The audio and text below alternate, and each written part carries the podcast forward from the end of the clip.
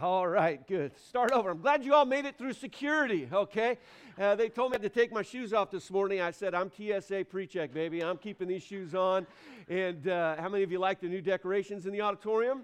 And uh, good. You guys can clap for that. And it's actually not for you at all, it's for Vacation Bible School getting started tonight. We're really looking forward to it. And uh, so, if you would pray this week that God would do a great week, we want these kids to have a lot of fun. But more than that, for those that don't know Jesus, we want them to come to know Jesus. And for those that know the Lord, we want them to grow in the Lord. And this is always a fantastic, fantastic week. I want to thank in advance so many of you who uh, have prayed already. You've invited people, uh, you've committed to serve. And we're going to give our property over this week to a horde of wild animals. They'll destroy everything. You know, you just about have to repaint and recarpet and redo the whole thing. But how many of you would agree with me? It's worth it to invest in the lives of these children, all right? And so I'm glad for that. Would you take your Bibles this morning and join me in turning to Acts chapter 9? Acts chapter 9. If you're glad to be in church, say amen. Wasn't the music awesome this morning? And uh, enjoyed every bit of it. One of the best things about being the pastor of Coastline is I get to come to all the services. So when this one's done, I'm going to come back and they're going to sing all those songs again. I'll get to hear it again. We'll see if I cry the second time when I listen to my daughter sing, but uh, normally that fades off by the second service. Many of you know last week we began a new study together and we entitled it Mission Critical. Mission Critical. And, and we're coming to understand that there are a lot of good things that can be done in a life, in a family, in a business endeavor, and our primary application last week was in a church. There are a lot of good things that can be done, but there are some essential things that must be done if that entity is to move forward. And we're identifying some of those mission critical aspects for our church family. This series of messages, in many ways, is a declaration of our church's purpose statement. Many of you know at the end of this month, our church is celebrating our 21st anniversary together. And, and I thought it would be helpful here in the summer season to just kind of hit these buttons again, remind our church of what it's all about. And our purpose as a church, we went over it and over it and over it last week, is to inspire people to develop a heart for God, to include them in a loving church family, and together we want to make an impact for the glory of God. We want to inspire people to develop a heart for God, include them in a loving church family and we want to make an impact for the Lord. Inspire, include, impact. Let's rehearse that together. Repeat those words with me. Ready, begin. Inspire, include, impact. That's our purpose as a church. And so last week we began by discerning what would a life look like that inspires other people to develop a heart for God. And we allowed the life of David to serve as an example of this. And David lived an incredible life that really did inspire not just those around him. In his case, it inspired an entire nation to turn to God. We saw that David did this in a variety of ways. First of all, we saw David was big enough to do small things well. I mean, as a man who was already serving in the palace, already he'd been anointed by the prophet to be the next king. At that time, his dad said, David, I want you to take this lunch to your brothers in the battlefield. And the Bible said he got up early. He made sure his carriage was taken care of. And, and he took that lunch. He was the kind of guy that thought, you know, I'm not too big for anything. Anything that, that advances uh, this purpose, I'm all for it. He was big enough to do small things well. Secondly, we saw that he was a guy that, that followed a cause that was bigger than he was. And when people were hesitant to get involved, David just asked the rhetorical question Is there not a cause? He was saying, Really? We don't have a reason. We don't have a purpose. There is no objective. And his, his rhetorical question had an obvious answer. The answer is, Of course, there's a cause. David lived for a cause that was bigger than he was. And then finally, we saw that he kept it all about God all of the time he said he fought Goliath that all the earth may know that there is a God. It was never about making a name for himself, it was always about lifting up the name of God. Not about ego, not about self aggrandizement, it was about the Lord.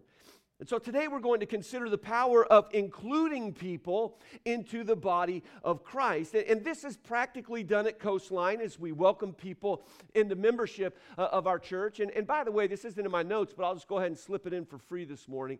Um, we're living in a time where really the concept, the idea of church membership seems to be outmoded or outdated to some. I really believe as we study the Bible, we find that every Christian should be connected to and have a relationship with a local New Testament Bible believing church. God, God did not cre- create you for the church, He created the church for you. He knows we need it. And I believe it's important for every person of faith to say, you know, I'm glad for the work that God's doing around the world, but as far as my local connection and involvement, yes, I do have a church family. And so we include people uh, here by way of membership. We include people in our small groups where relationships are built and real life is lived. We include people in service and in ministry. And it's a dynamic and a wonderful thing when people come together through faith to worship God in a church family, to fellowship with other believers and in group settings, and to serve God in all the various ways that we have to serve God here.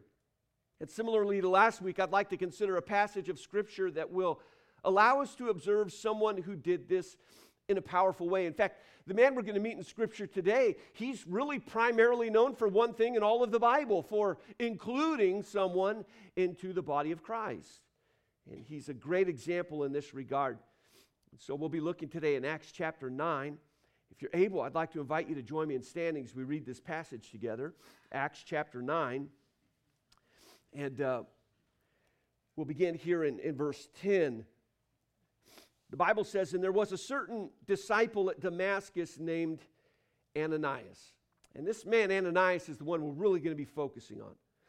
The Bible says of this disciple named Ananias, and to him said the Lord in a vision, Ananias. By the way, aren't you glad God knows your name? He knows who you are, He knows where you are, He knows why you are. And if God actually spoke audibly to me, it would probably freak me out. We have the Bible now. We don't need that kind of revelation. What God says in His Word is what we need. But I love the fact that God knows my name and He knows you. He, he said, Ananias, and, and He said, Behold, I am here, Lord. And the Lord said unto him, Arise and go into the street which is called Straight, and inquire in the house of Judas for one called Saul of Tarsus for behold, he prayeth, and hath seen in a vision a man named Ananias coming in and putting his hand on him that he might receive his sight. Then Ananias answered, Lord, I have heard by many of this man how much evil he hath done to thy saints at Jerusalem. Here he hath authority from the chief priest to bind all that call on thy name. But the Lord said unto him, Go thy way, for he is a chosen vessel unto me, to bear my name before the Gentiles and kings and the children of Israel. For I will show him how great things he must suffer for my name's sake. And Ananias went his way and entered into the house, and putting his hands on him, said, Brother Saul. Now, again, I'll read on. I, I love that. Brother Saul, Brother Saul. We're going to get to know who this Saul is as well in a moment. Brother, brother. Um, sometimes in churches we'll say things like that. This is brother so and so or sister so and so. Here's the idea uh, Jesus likened spiritual salvation to being born again. And he said, You know how it was when you were born physically. At a point in time, you came into being. He, he said it's the same way in faith. When you trust Jesus as your Savior, you're born into the family of God. And if you're born into the family of God, that means God is your Father. And I'm a believer, that means God is my father. If you're a believer, that means God is your father. And people who share a father are family. We're brothers and sisters in the Lord. And so this man Ananias, he goes to, goes to Paul, uh, Saul, who will later be named Paul. And he says, Brother Saul, the Lord, even Jesus that appeared unto thee in the way as thou camest, hath sent me that thou mightest receive thy sight and be filled with the Holy Ghost. And immediately there fell, fell from his eyes as it had been scales, and he received sight forthwith and arose and was baptized. And when he had received meat, he was strengthened.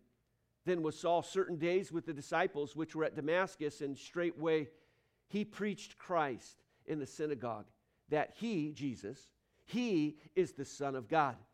But all that heard him were amazed and said, Is not this he that destroyed them which called on this name in, in Jerusalem, and came hither for that intent that he might bring them bound unto the chief priests. But Saul increased the more in strength and confounded the Jews which dwelt at Damascus, proving that this is very Christ. Now, that word Christ, you know, we think, well, that, that's the name of our Savior. Jesus is his name. Christ is a title. When the Bible uses the word Christ in this context, you know, he, he taught that, that this is the very Christ. The word Christ in the language of the New Testament is Christos. It was referring to the promised one in the Old Testament. And so Paul was preaching hey, this one Jesus who lived, who did all the miracles, who preached and taught, the one that we crucified and he rose again from the dead, that's the one promise from the Old Testament. He is Jesus, the Son of God. And in the midst of verse 15, if you want to look back there, we find a statement about this man, Saul. Uh, the Lord said of him, He is a chosen vessel. At that time, uh, he was doing nothing of consequence or significance. But the Lord said, He's a chosen vessel. I have much through which uh, his life that I'd like to get done. And uh, I want us to think on this together this morning. Let's pray. Our Father, thank you for your word, for the truth of it. And uh, God, I pray you'd open our hearts today. Stir us. May we not just listen to this message, but may we allow it to enter into our hearts, to impact, to touch the way in which we live. I pray that you'd be glorified through this study, and we ask it in Jesus' name. Amen. Thank you. you may be seated.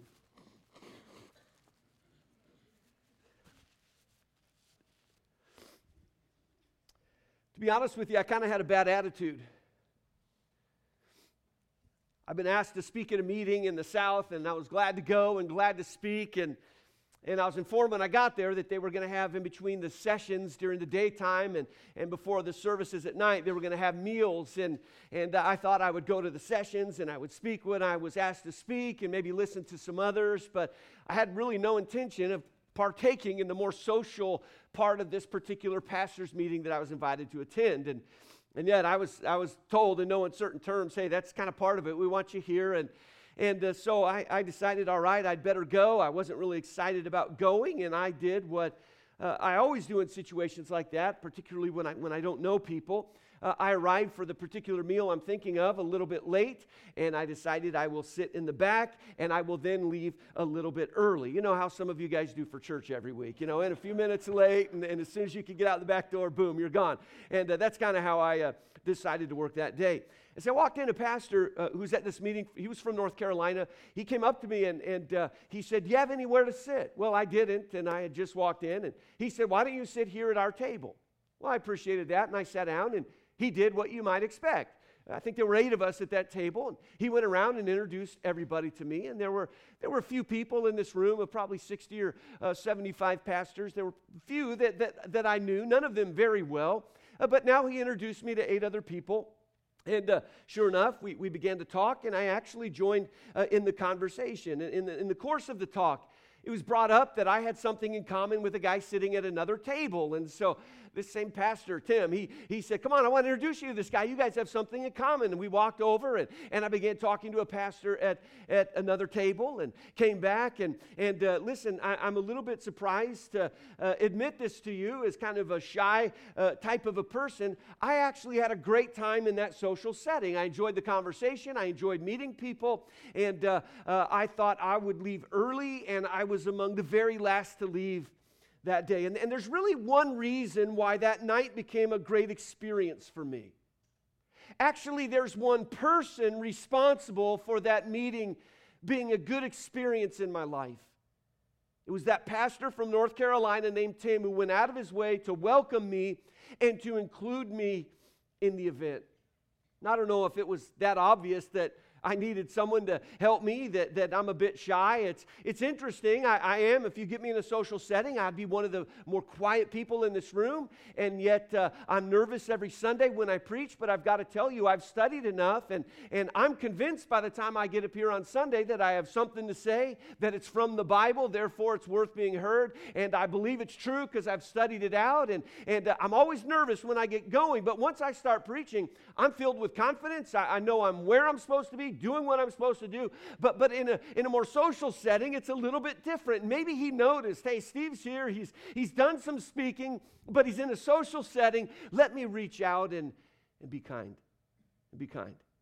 We were in a crowd, and everyone in the crowd seemed to know one another, but I was not part of that crowd. Now, I want you to imagine how the Apostle Paul felt after coming to Christ. Not only was he not part of those who follow Jesus, his literal job before becoming a follower of Jesus was to persecute Christians. Had you met him and said, So, what do you do for a living? He would have said, Well, uh, I've got letters from the authorities. It's, it's literally my job to travel around and, and bother Christians and to persecute Christians and put them in jail. And, and he could have said, We've even killed some of these Christians. That had been his job. So, I mean, not only was Paul not a part of this body of Christ, uh, but he was also a man who had been antagonistic. He was, he was notorious for his hatred and cruelty towards people of faith. And, and as we read, Saul came to Christ in, in an amazing way. We uh, kind of picked the story up a little bit after that, but he came to know Jesus in a remarkable way. After his conversion, he was blind for a time. And during that time, God had put on the heart of a man by the name of Ananias to reach out to Paul who's now called Saul in this passage. And, and, he was to help him and include him in the body of Christ. And, and it was in this encounter that we find some great insight as to how our lives can be used to bless others and to include others in this way. Now, again, I'm preaching to a church and I'm preaching about the church. That's the primary thrust of these particular messages leading to our anniversary Sunday. But the principles in this study, it applies to every part of life. It'll help us in our families. It'll help us on our jobs. It'll help us in every, if, every way. So, how would we go about achieving our purpose of including people, in this case, in a loving church family? Let me share a few of these principles with you today. First of all, we must live the life of availability. We must live the life of availability. Now, in verse 10, uh, the Bible said here in our text, and there was a certain disciple of Damascus named Ananias. And to him said the Lord in a vision, Ananias. And he said, Behold, I am here, Lord. So here he is in the midst of a busy moment in life, to a degree, a stressful moment of life. And, and yet we find that Ananias was the kind of man that had a heart that was open to hear from God. He was available to be used by God and to be used for God. I think it needs to be said that at times we get so busy in life that we, we find it hard to make time for other people. We stay so maxed out from one end of the day to the other end of the day. And I'm all for living a productive life, but sometimes we're so busy that even if an opportunity from God came along to be a blessing in someone else's life, we, we fail to take it. And we've all been there. But it's such a healthy move on our part to make the decision that we will be open to serve Jesus. And, and should the Lord bring someone across our path that needs to be included, that we, like Ananias, will say, What do you need done, Lord? I'm on it. Behold, I'm right here, God. I'm, I'm here to serve you. Now, as I went through this 10th chapter of Acts, I was shocked at all the terms used to refer to those who were followers of Jesus Christ. Now, we would say, Christians, you mean? And, and I would say, yeah, I'm referring to Christians, but that word hadn't even been invented yet. That term doesn't even come until Acts chapter 11. And so in Acts chapter 9, we find that Luke, the human author of the book of Acts, is, is writing about these who are followers of Jesus Christ. And seven times in this one chapter, he refers to them as disciples which just means followers. These were followers of Jesus Christ. You see, the contemporary notion that we can claim to be saved spiritually, but there's no intention on our part of truly following Jesus, that was a foreign concept to these Christians in the first century. That was an incongruent concept to them. They, they would have never thought, how could somebody say they're a Christian and then live as though they're not a follower of Jesus? And so when people looked at these ones who knew Jesus, that they, they referred to them seven times in this one chapter they're disciples, and we know that because they're following Jesus. In verse 2, they are called people of this way. They had a way about them, a way in which they live. Three times they are called saints. And two times they are called those that call on God's name. And the point that I, want you to see from this is the fact that those who follow Jesus, they were both identified and they were identifiable. People could look at their lives and say, hey, they're one of those. whatever you want to call them disciples they're, they're saints they're people of that way they're people that uh, call on god they're, they're identified because they were identifiable there were things going on in their lives that, that set them aside in that sense they, they had a crowd and they had a culture and here's the thought and paul would have been profoundly aware that he was not part of that crowd and he was not part of that culture Paul, Paul could identify people of faith, and he was aware, you know, that they've got a relationship, these people, and I'm not part of it.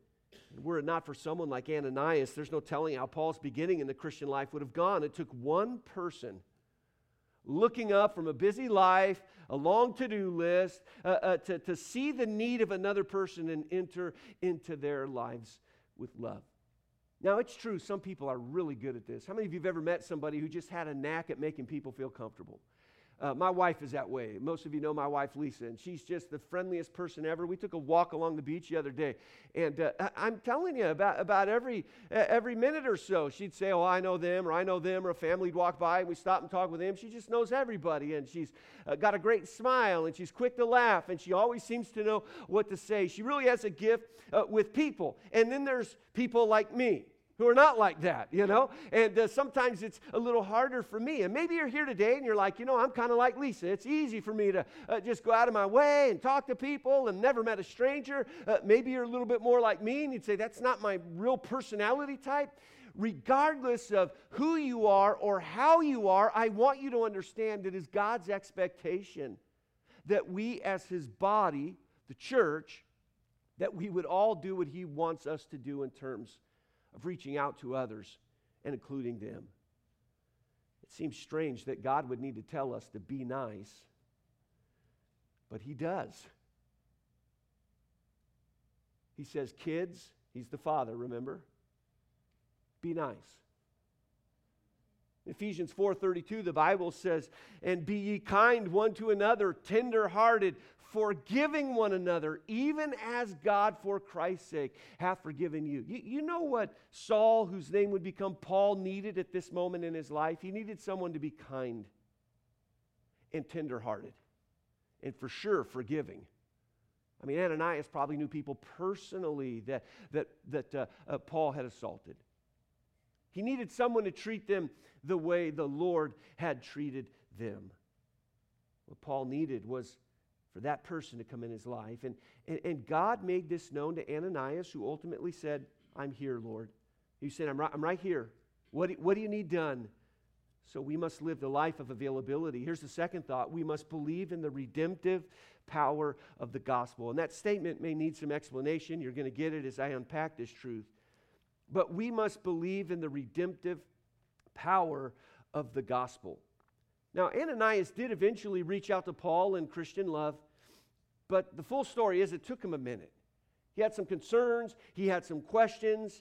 God said, I want you to reach out to Paul and include him. And, and in verses 13 through the beginning of verse 15, the Bible says, Then Ananias answered, Lord, um, I've heard by many of this man how much evil he hath done to thy saints at Jerusalem. And here he hath authority from the chief priest to bind all that call on thy name. But the Lord said unto him, Go thy way, for he's a chosen vessel unto me. Here's the point. Ananias, initially, when God said, Hey, I want you to go reach out to him, he thought, You know, there's risk in reaching out to other people. There's a degree of vulnerability in putting yourself out there to speak with other people. In fact, Ananias thought, You know, this may not go well. I've heard of this guy. And what Ananias said was not untrue. Everything he said was factual. Paul did have a bad reputation, uh, he had a bad track record. Nobody in the church at that time would have considered Paul a good candidate for a companion. But the power in this comes down to believing that the power of the gospel can redeem anyone's life from what it has been before. The gospel message we know contains great power. In Romans 1:16 the Bible says, "For I'm not ashamed of the gospel of Christ, for it is the power of God unto salvation to everyone that believeth, to the Jew first and also to the Greek. And, and the gospel's power is not just limited to that moment when someone passes from death unto life, their sins are forgiven, they're assured of a home in heaven. That moment the Bible refers to as justification. The power of the gospel in its fullest, complete sense involves the process the Bible speaks of of sanctification, that part of time in life where we grow in the Lord and we begin to look and live more like Jesus. And I'm telling you today, that we ought to be very optimistic in reaching out to other people because if they've embraced the gospel message, they have all the power from God they'll ever need to see their life changed to look more and more like the Lord. I wonder how many people have not grown in their Christian lives because those around them thought, oh, they'll never change. They'll never change. He was in his early 40s, but he looked way older than that. He lived a really hard life and at the time I met him, I was at my home church in Long Beach years ago when I was growing up, and there were a few of us that would get together on Sunday mornings. We'd meet at 5 and we'd go around to some of the local stores we'd made a relationship with, and we'd get their day old bread and Danishes and stuff like that. And then we'd go back to the church and make the strongest coffee the world had ever known. And if the spoon stood up in the pot, it, that was just about right. And, and the homeless people in that area would come rolling in, and we'd have a service for them at, at 7. It wasn't that they weren't welcome to the other services. Frankly, they didn't want to be a part of society. That's why they were living as they were. So we had a service for them, and they'd come in and they'd eat pastries and they'd drink coffee. And the deal was, if they came in, we were going to preach the paint off the walls and do everything we could to uh, encourage them in the Lord. And when, when I met this man, his name was Leroy, he came in and his life was obviously a mess. Living on the streets and all the vices that you can think of that accompanies that lifestyle. And, and uh, he, he heard the gospel message. And one day he prayed following a sermon to trust Jesus, to turn from his sin unto Jesus, to trust Jesus as his Lord and Savior. And, and he kept coming back. I understand that one can make a profession of faith, but maybe not understand in their heart. But there was, there was evidence. This, this guy had trusted Jesus. He got a hold of the gospel message and he kept coming back and he started asking questions about things. And he said he was reading his Bible. Then for a time we missed him. He was just gone. And we thought, oh man, I wonder what he's up to. And, uh, and, and, Leroy came back. He let us know when he came back. He said, You know, I, I went home to visit uh, my family. I wanted them to know I'd become a Christian, and I had to make some things right that were wrong when I left. And, and uh, I just wanted you guys to know where I was. He continued to grow. He became a part of the uh, fabric, even of our church family. He'd still come at seven, but he started helping. He was more a server than just a recipient of that ministry. And, and then he'd go to the services later uh, in the morning for our church family. In time, a position opened up on our church for a maintenance worker. And Leroy was the one that got the job. And this one that came to the church originally from living on the streets, living that type of a lifestyle, literally becoming a part of the staff team at that church. How did that happen? That all happened by way of the power of the gospel. You cannot legislate morality. You can't just command people to change their lives, but Jesus lovingly did a work on the inside. That man's life changed. Why? The power of the gospel. You know, there's no telling what can become of people when they are in an environment that loves them and includes them. And listen, this is not limited just to those who come from backgrounds we'd consider to be tough. It may be a person in the grips of addiction, or it may be someone in the grips of affluence.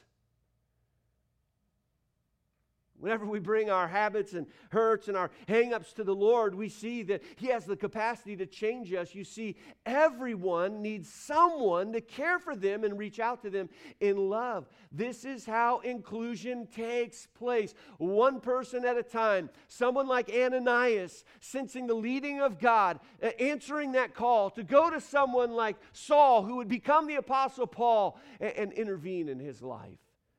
That leads us to the final point I'll share with you this morning. We must get personally involved. We must get personally involved. The end of uh, the Apostle Paul's story, as found in this text in verses 20 through 22, share with us that he went on to become a great preacher of the gospel. Uh, the most impactful Christian, certainly uh, of the early church, some would say the most impactful Christian of all time. Uh, the life he went on to lead for the Lord was incredible. Uh, the single most uh, uh, impactful minister, many have said, uh, in, in the history of the church. And, and all of this started through the involvement of one person, Ananias, who looked at someone and had enough empathy to think, you know, he needs someone to reach out to him, to help him, to include him. From time to time, people will share with me that we need a new ministry.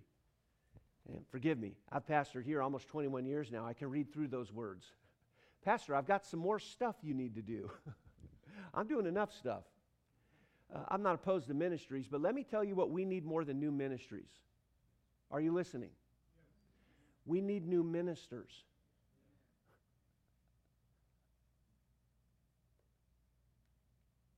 We need more people to step up and say, you know, if more's going to get done, we're going to need more in, in the work.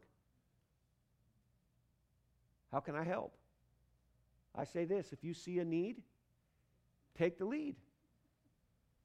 Great idea. You do that. It's not just more ministries, it's more ministers.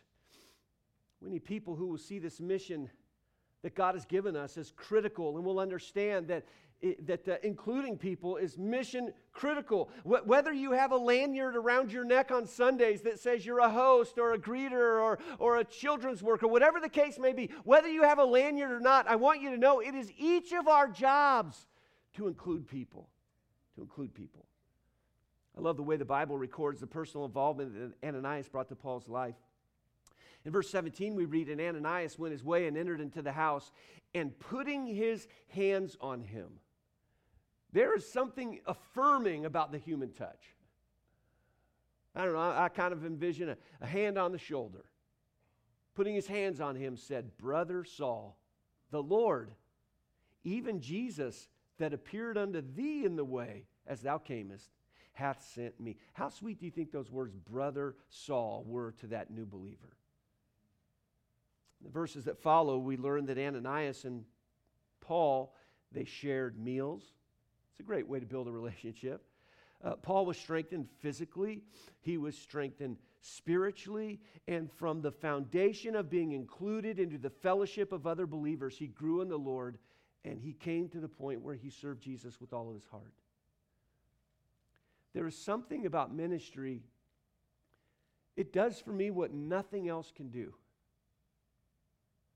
Uh, it, it's better than money, than fame, than, than, than any of it. I, I, just love it when Jesus Christ radically changes a life. I, I love it. I love it when I see people uh, get saved and then they're, they're babes in Christ, to use the biblical analogy, and, and they begin to grow in the Lord and, and, and they start seeing their life change and they have a desire to see their friends and their family reach. And, and there's something about it. I could watch it all day, every day. It's why I do what I do. But, friends, there's something better than having a front row seat and observing life change. And what is better is being personally involved in the process. It's knowing someone and loving someone and serving them and praying for them and helping them and partnering with them and including them. Guys, I'm telling you this nothing beats that in the entire world. Nothing beats that in the entire world. Listen, grow, grow, in your in your career. Uh, do, do all those things. Get get those things you're going after. Uh, uh, I, am I'm, I'm fine with living a, a life that accomplishes much, but but I want you to know that at the end of the day, nothing will be of a greater consequence than what you did in your life for the glory of God, and that involves ministering to other people. I heard from a pastor not too long ago. He was nearing that retirement age. He's about 65, and he had an incredible uh, church, and he'd been there for years and years and years. In fact, he started the church, and I love it when I meet a pastor who starts a church and stays there his whole ministry because they're like unicorns. You just, you hardly ever see guys like that, and that's the kind of guy I want to be. He loved his church, and again, God had used him in an incredible way, but he just thought, you know, um, I think it's time for some fresh leadership for the church. It's probably time for me to step aside. And so he spent a lot of time trying to figure out the best transition plan for that church family, thinking of their needs. And, and as he came to the end of that process, he thought, but you know, I'm not ready to die yet myself. I still want to do something with my life. I, I have no intention of getting out of this process where we get to see lives changed by the power of the gospel. And, and he began to think, what am I going to do with the rest of my life? I, I, don't want to just go hang out. I don't want to sit. I, I don't want to waste my time. I want to make the most of every day that God has given me. And he kind of got consumed with this matter of what am I going to do with the rest of my life? And maybe you've met a Marine who retired from the Marine Corps. That, there's a real thing there because you kind of find your identity in what you do. As much as we know that shouldn't be done, it's a thing. And I've not retired from the Marine Corps, but some of you guys have, and some of you uh, will this week even. And, and uh, it, it's a process. And I think it's similar, if you would, for pastors, because, like, pastor's not my name. My name is Steve, but most of you guys call me whatever you want. Most of you guys call me pastor, and, and you kind of get your identity wrapped up in what you do, and he was going to set that aside, but he still knew there was a purpose. So he made a decision he decided he was going to get away for a week and be all by himself. And he was asking God to help him put together what he was to do with the rest of his life. A solid week. He didn't talk to anybody. He went to a resort kind of place. It was a timeshare. And he got all his groceries. He locked himself in his room. And he just spent that whole week. Did not talk to one person other than Jesus Christ.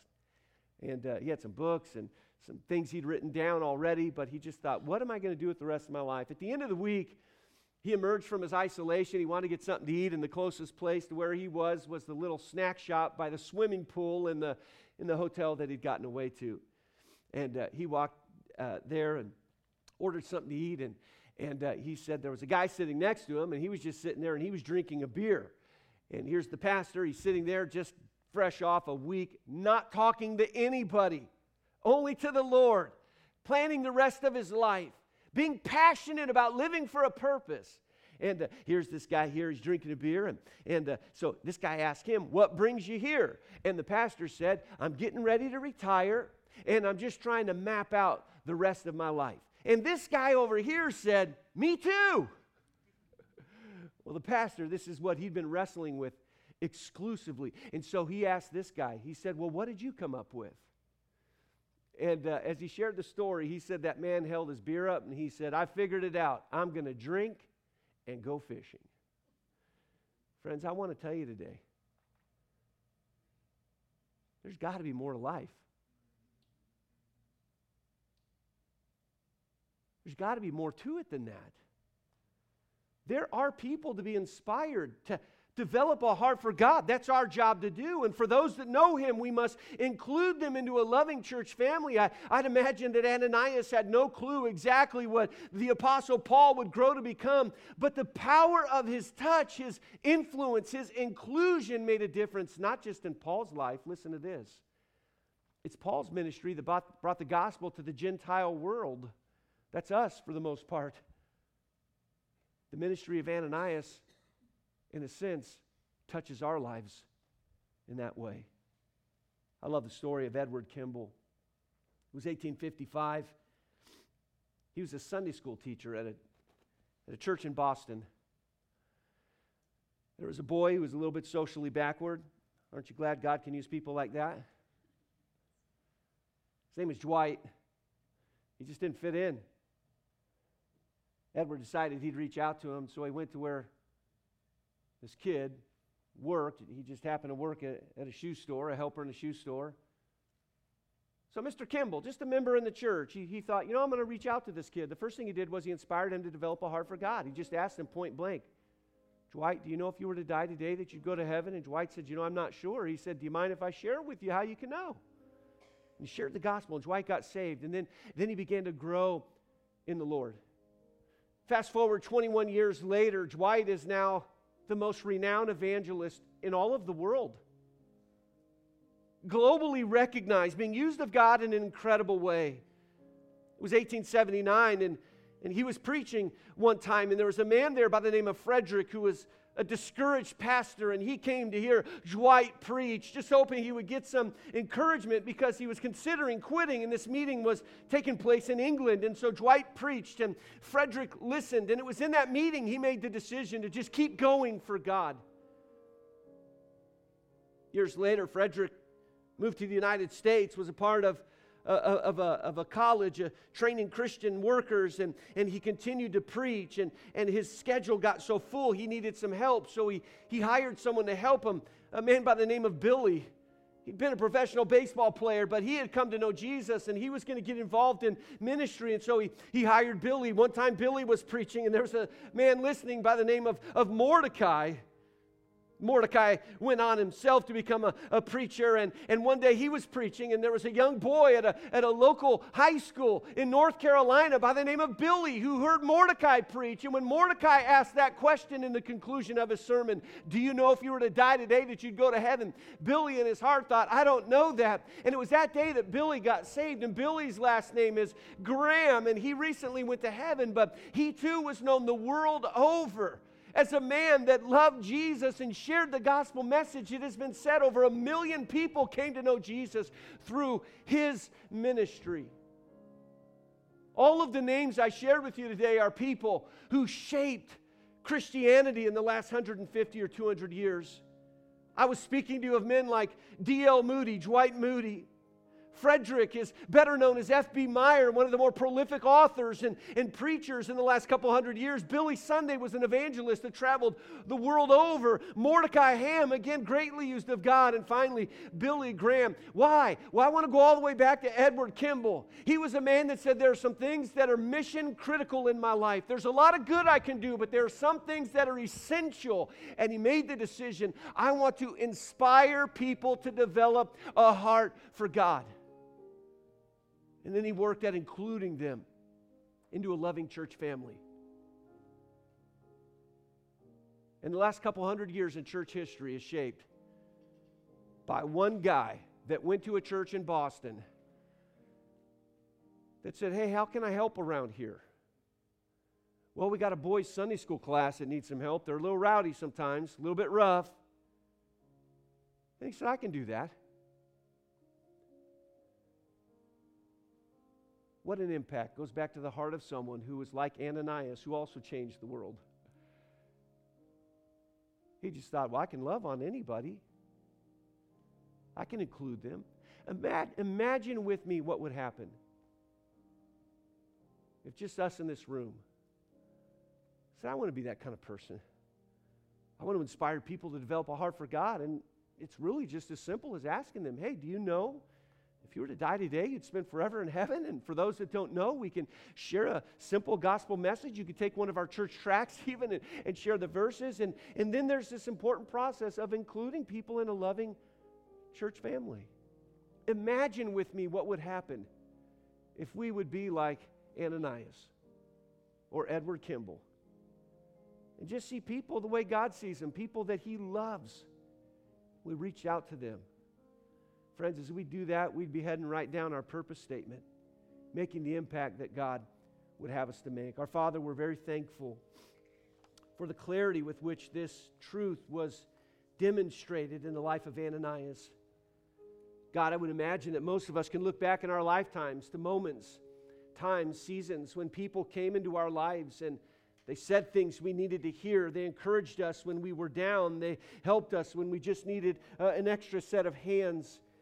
And God, I pray that we do that in every way, but in particular in a spiritual way, in a, in a church setting. I pray that we would be the kind of people that would, would see people, and if we don't know them, we'd introduce ourselves, that we'd ask them, Do you have a place to sit? Why don't you sit here with me? That we, like Ananias, would come to the point where we'd invite people to share a meal and, and help them and love them and encourage them. God, help us not to see ministry as something that just the minister does, but Help us, dear God, to see that we are all called to be ministers for Jesus Christ.